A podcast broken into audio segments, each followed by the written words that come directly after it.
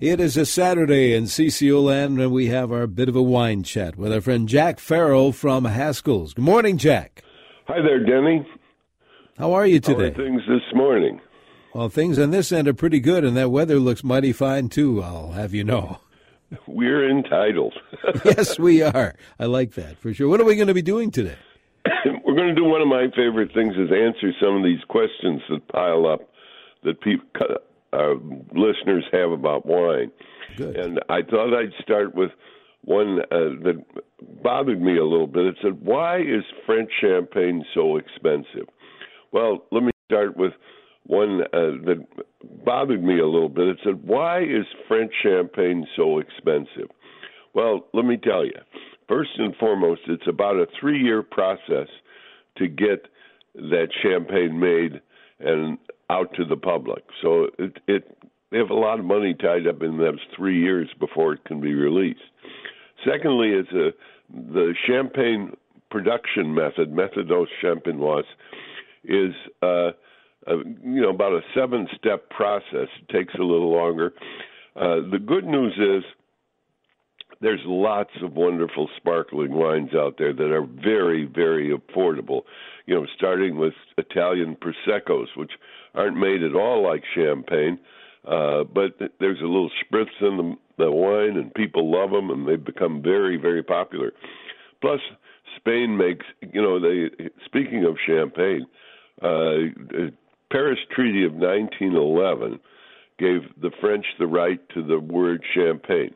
The United States never recognized that, so we called all our sparkling wines in this country champagne, even though most other countries were using other names. In Italy, it was Asti.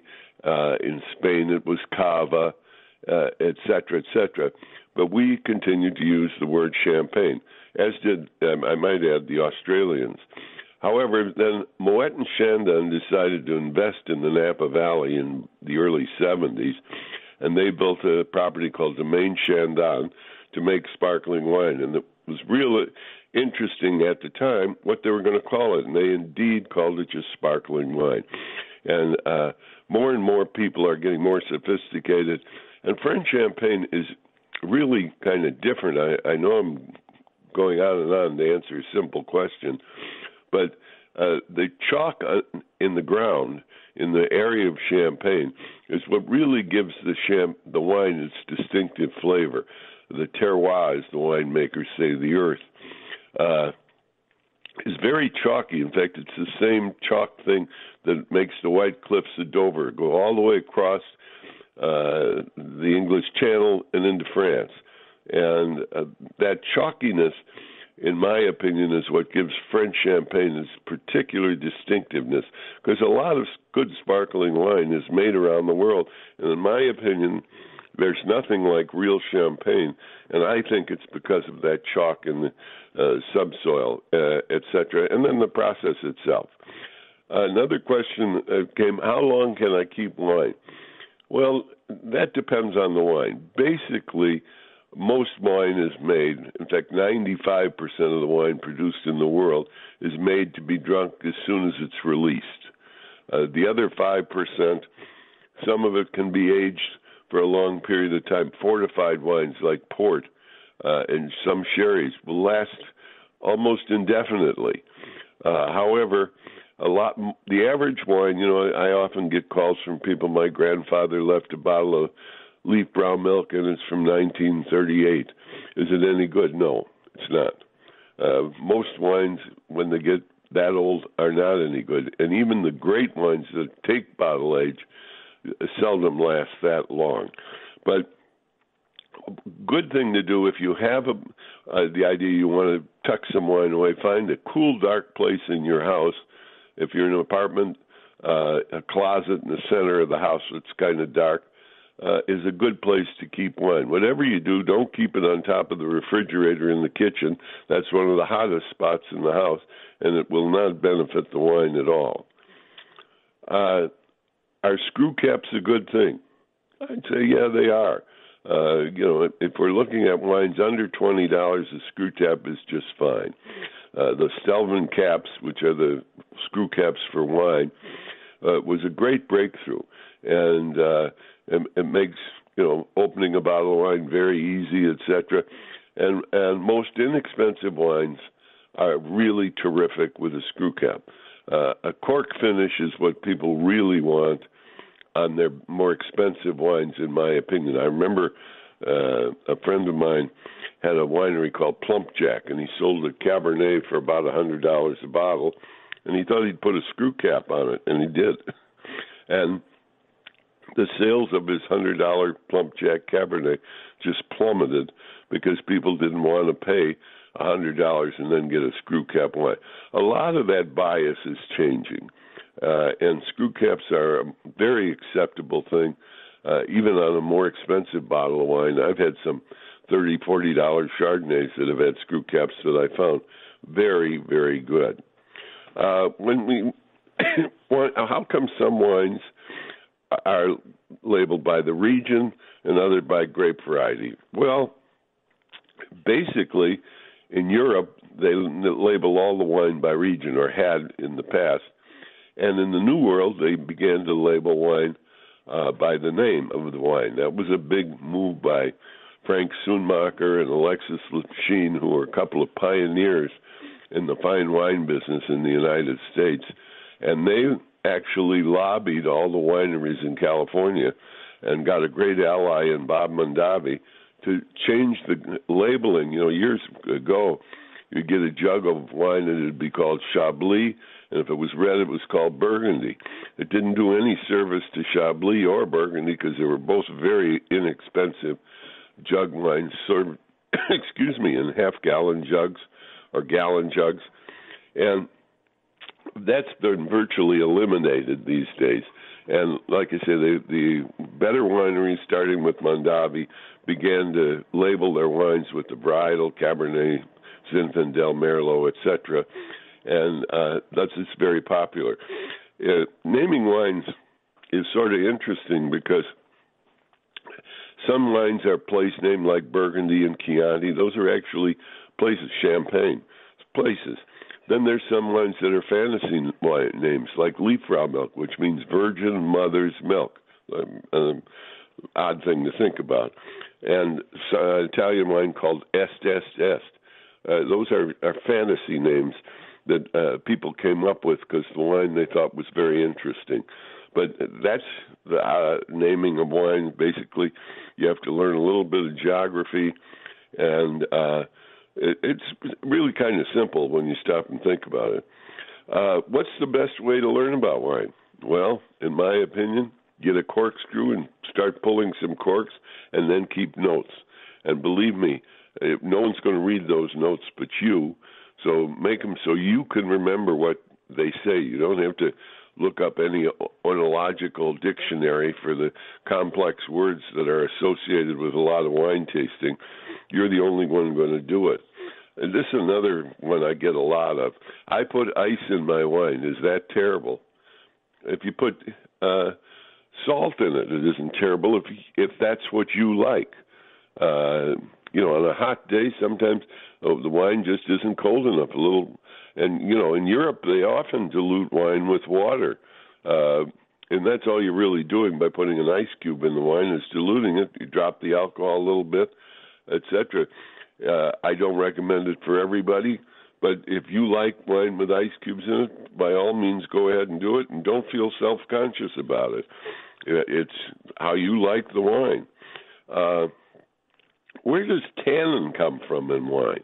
Well, that's an easy question because it comes from two things. It comes from either the oak in the barrel, or it comes from the skin and the pips, the seeds in the center of the grape. The buttery and vanilla-y flavor that you often get, particularly in Chardonnays, comes from wood, oak wood. And that hard tannin that leaves a pucker in your mouth often, that comes from the skins and the pips, the seeds. And so there's two tannins, and if they're balanced right, that's what makes the wine taste so good. What are legs in wine? Well, legs really don't mean anything. It tells you the alcohol content of the wine. If you swirl the wine around and on the side of the glass, it's like a glycol, goes up and down. If it's real skinny, it's low in alcohol. If it's real viscous and heavy, the wine is heavy in alcohol. And that's all legs mean. It isn't important. Ah, another favorite of mine. How come the waiter hands me a cork every time I order a bottle of wine? Well, this is an old-time thing, and it has nothing to do with smelling the cork.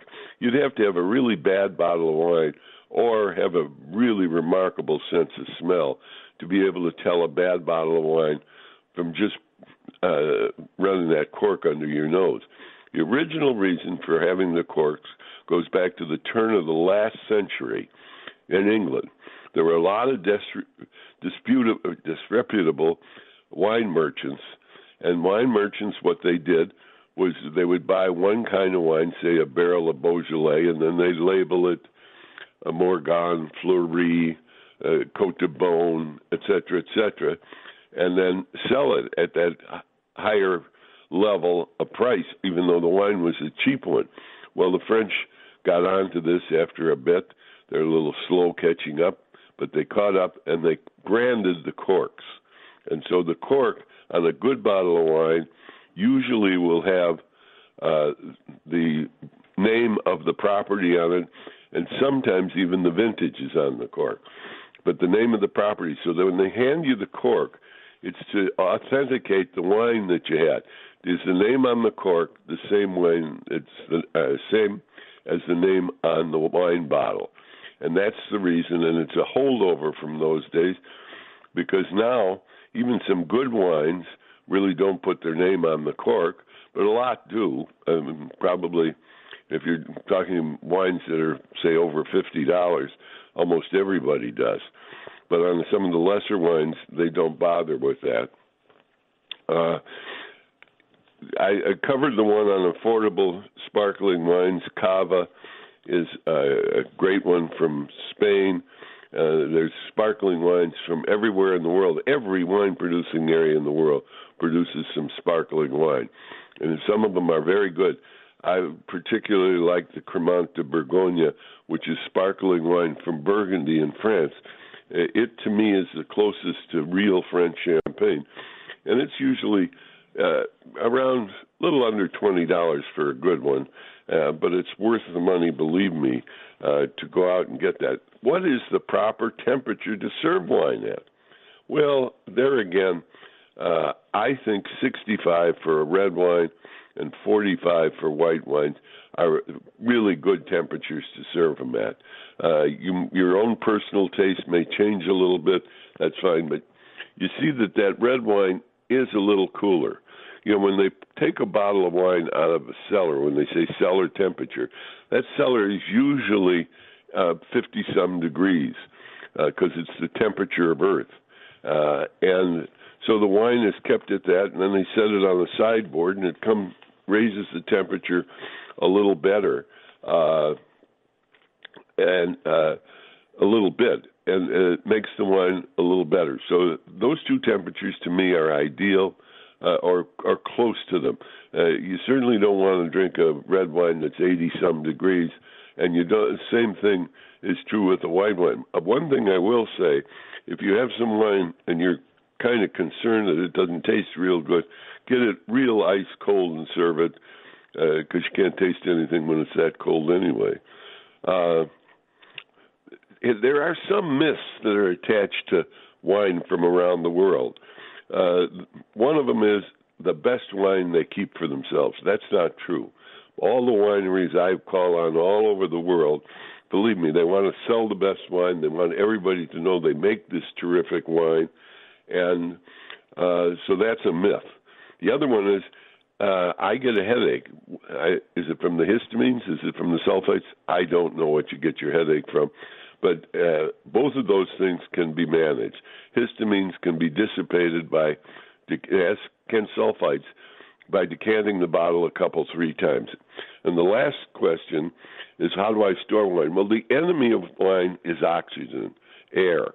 So put the wine in a tight thing, even if you put it in a jar with the seal on it so there's not much air in, the wine will last a bit. That's what light and air, oxygen, are the two enemies of wine after it's open. And if you put it in a dark place where there aren't any bright lights and seal it so there's not much oxygen in, the wine will last a while. All right. Well, I know one place to get all the information and the good and the goodies as well, and that's any Haskell's location. The folks at Haskell's love to talk about wine. They'll answer all these questions. Don't have to go to me because they know all this stuff and they're good at it. They whatever, tell them what you're going to fix, and they'll pick a wine that'll go very nicely with it. And best of all, they'll help you pick a wine that doesn't cost very much. There's a Haskell's near you where you can save big dollars on wine. Haskell's in Bloomington. There's a Haskell's in Excelsior. Faribault, right off of 35. Haskell's near you where you can save big dollars on wine. Haskell's in Bloomington. There's a Haskell's in Excelsior. Faribault, right off of 35. Maple Grove Super Cellar is not to be missed. There's a Haskell's at Ridgedale. There's a Haskell's in downtown Minneapolis with free parking on Saturday and Sunday. Haskell's in Stillwater, White Bear Lake, St. Paul, Plymouth, and Woodbury, too. And if you can't come into Haskell's, go to Haskell's.com. And don't forget, we do deliver. Excellent. Jack, let's talk next week. You know, Denny, I'm going to look forward to that. Jack Farrell from Haskell.